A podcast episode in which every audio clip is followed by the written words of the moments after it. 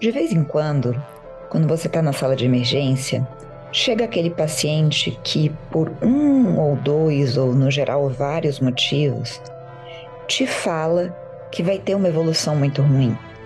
No geral, esses motivos são relacionados à perfusão tecidual. No geral, esses pacientes estão confusos, esses pacientes têm cianose de extremidades e eu queria falar sobre o paciente muito grave. E por que, que eu quero falar sobre isso num podcast de cuidado paliativo?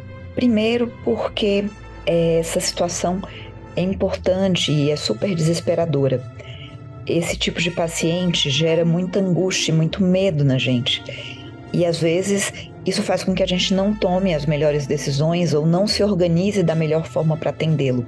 E também porque o melhor atendimento a esse paciente, e muitas vezes esse paciente morre apesar do melhor atendimento, depende de uma organização de equipe, depende de uma boa comunicação e depende de algumas habilidades que não são exclusivas do cuidado paliativo, mas estão muito relacionadas a isso. Então, a gente vai usar um tema de um caso clínico e o que a gente vai falar hoje é o atendimento do paciente muito grave.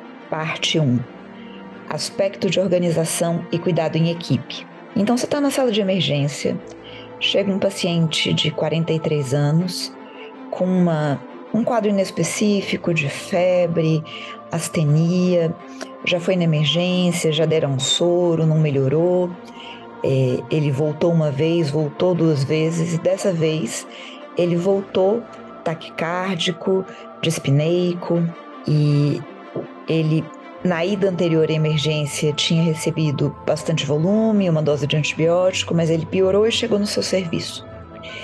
E aí ele chega extremamente agitado, ele chega normotenso, muito taquicárdico, 150 de frequência, mal perfundido, com livedo reticular e cianose de extremidades. Vários elementos dessa apresentação clínica a gente já falou aqui, a gente falou sobre como a agitação pode ser um sinal de extrema gravidade.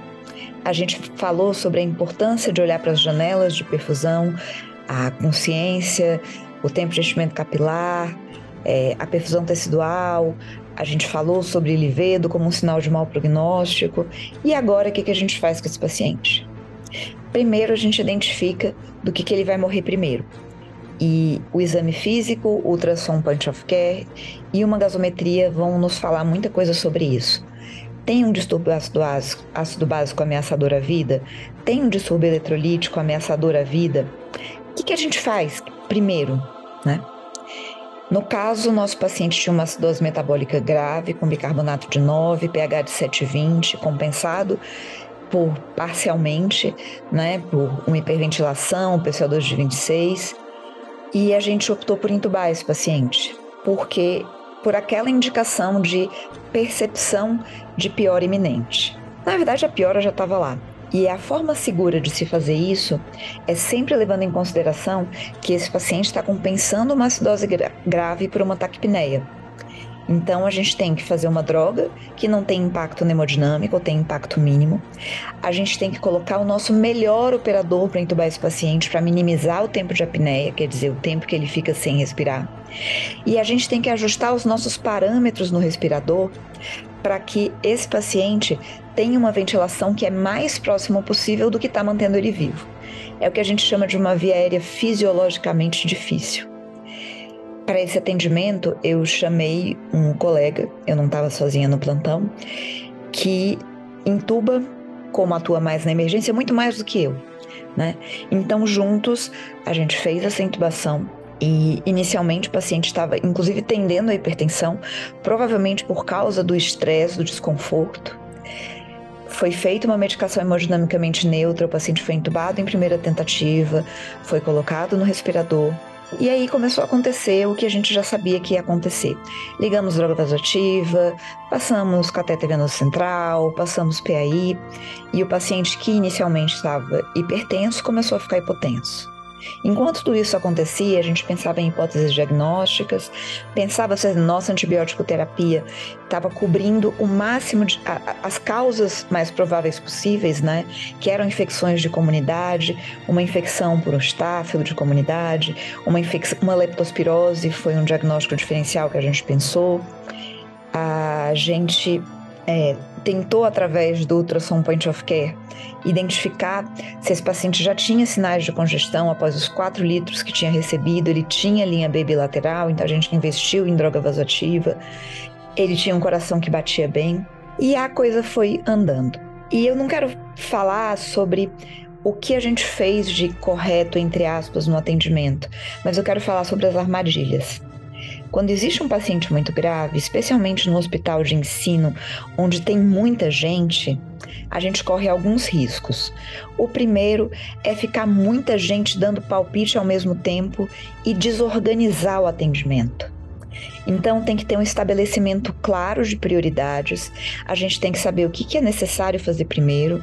Então, é o bicarbonato, é a reposição volêmica, é a droga vasoativa e tudo isso tem que ser feito da melhor forma. A gente tem que estabelecer quem vai fazer cada coisa.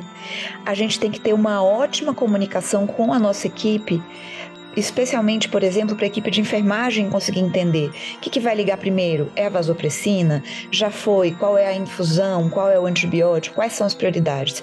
Porque se a gente pede 50 coisas ao mesmo tempo, a pessoa não tem 150 mãos né? Fisioterapia, como é que a gente vai individualizar essa ventilação? E aconteceu uma coisa muito interessante no atendimento desse paciente, porque a gente discutiu, né, enquanto preparava a intubação, os parâmetros com a equipe de fisioterapia, e o paciente após intubado na primeira gasometria tinha exatamente o mesmo PCO2 que ele tinha quando ele estava ventilando espontaneamente. Então, assim, a nossa equipe de físio conseguiu ajustar muito bem a algo que não era excessivamente danoso para o pulmão, mas estourava, não era uma ventilação protetora, mas que conseguia compensar ao menos parcialmente a parte metabólica. A gente corre a armadilha também de, numa sala de emergência superlotada, desassistir outros pacientes. Né? A paciente que estava do lado desse paciente começou a ficar apavorada. É, e aí a gente teve que, não foi a primeira prioridade, né? Mas no momento em que as coisas se organizaram e havia alguém que pudesse fazer isso, a gente tirou essa paciente do lado desse paciente que estava mais grave, porque para ela estava uma situação extremamente estressante, ela estava chorando e, enfim. Às vezes isso não é possível. Se não é possível, a gente tenta uma proteção, um biombo. E a gente tem que lembrar que esse paciente muito grave não é o único paciente grave que a gente tem na sala. Então vai ter que ter alguém olhando os outros pacientes, né? Não é para todo mundo estar tá em cima, mesmo porque não precisa e atrapalha. Trabalhar em equipe é importante. Então, enquanto alguém faz a prescrição, alguém faz os procedimentos e junto a gente se comunica sobre o que está faltando, o que já foi feito, alguém também vai ter que acionar essa família, porque esse paciente chegou sozinho e alguém precisa chamar essa família, porque esse paciente muito grave pode morrer em horas. Então, todas essas tarefas que são o que é preciso para estabilização imediata, quais são os procedimentos que precisam ser feitos imediatamente, quais os exames que precisam ser coletados imediatamente, quem é que vai coletar a gasometria, enquanto a outra pessoa passa a PAI. A gente não pode, pós-intubação desse paciente, esperar o procedimento dar certo. A gente precisa de uma gaso imediatamente. Quem é que vai falar com a família? Quem é que vai fazer a parte burocrática? Né? Nem sempre tem alguém para fazer cada uma dessas coisas, mas a gente tenta dividir as tarefas e sempre checar para ver se tudo aconteceu. Depois que tudo que precisava ser feito inicialmente já foi feito, agora é hora de ficar em cima desse paciente. Então, depois da intubação, alguém em cima, enquanto o paciente não tem PA invasiva, reavaliando o PA e ajustando droga vasoativa. O que precisa corrigir, agaso. Infelizmente, apesar de todas as medidas e de todos os esforços, às vezes esses pacientes morrem dentro de horas. E foi isso que aconteceu com esse paciente. A gente teve tempo de chamar uma pessoa da família, de convocar os familiares e essa pessoa veio ver esse paciente e conseguiu vê-lo e, e isso, em um certo ponto do atendimento, foi o mais importante. E no meio daquela bagunça de campo estéreo, de, é, de sítio de sangramento pós-procedimento que tem que comprimir, em algum momento a nossa prioridade tem que ser, tem que mudar.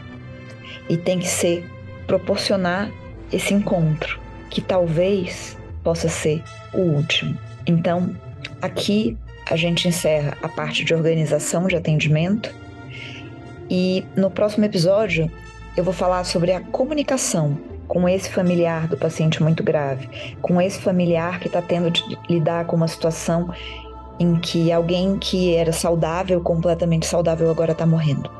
Então, em relação ao atendimento do paciente grave, o que, que a gente tem que pensar? Em primeiro lugar, a gente tem que pedir ajuda. Ninguém cuida de um paciente muito grave sozinho. A gente precisa de mais de uma visão. E a gente precisa da visão do enfermeiro, a gente precisa da visão do fisioterapeuta, a gente precisa da visão do nosso colega. Sempre alguém viu um caso assim, e essa é a hora de pensar em todas as possibilidades para não deixar passar nenhuma das probabilidades, assim, entre as probabilidades, estou me repetindo, né? Nenhuma das hipóteses mais prováveis. Então, pode ser leptospirose, vamos cobrir. Pode ser riquetiziose, vamos pensar nisso. Faz sentido? É, pode ser uma estafilocoxia, como é que é o nosso perfil no Brasil para estáfilo? Eles são de comunidade, então vamos cobrir estáfilo de comunidade. Primeiro, as hipóteses, a organização do atendimento, o estabelecimento de prioridades é super importante. O que vai matar esse paciente primeiro? O que, que a gente tem que fazer primeiro? É tratar a acidose? É melhorar a oxigenação? O, a escolha do momento correto para a intubação? A monitorização próxima desse paciente com exames? E por último, a, o trabalho em equipe, uma comunicação excelente em que todo mundo ao mesmo tempo saiba o que foi feito. Então, quando a gente instala vasopressina, olha, vasopressina instalada, começou a tanto. Olha, noradrenalina instalada, começou a tanto. Olha, o corticoide de choque refratário já foi feito. Comunicação o tempo todo. Atender pacientes muito graves é algo que a gente vai fazer não com muita frequência. Esse doente não chega em todo plantão. Mas esse é o doente em que o melhor atendimento pode fazer a diferença. E esses elementos precisam ser levados em consideração. E também o fato de que existem outros pacientes dentro de uma sala de emergência que não podem ser negligenciados também tem que ser levado em consideração.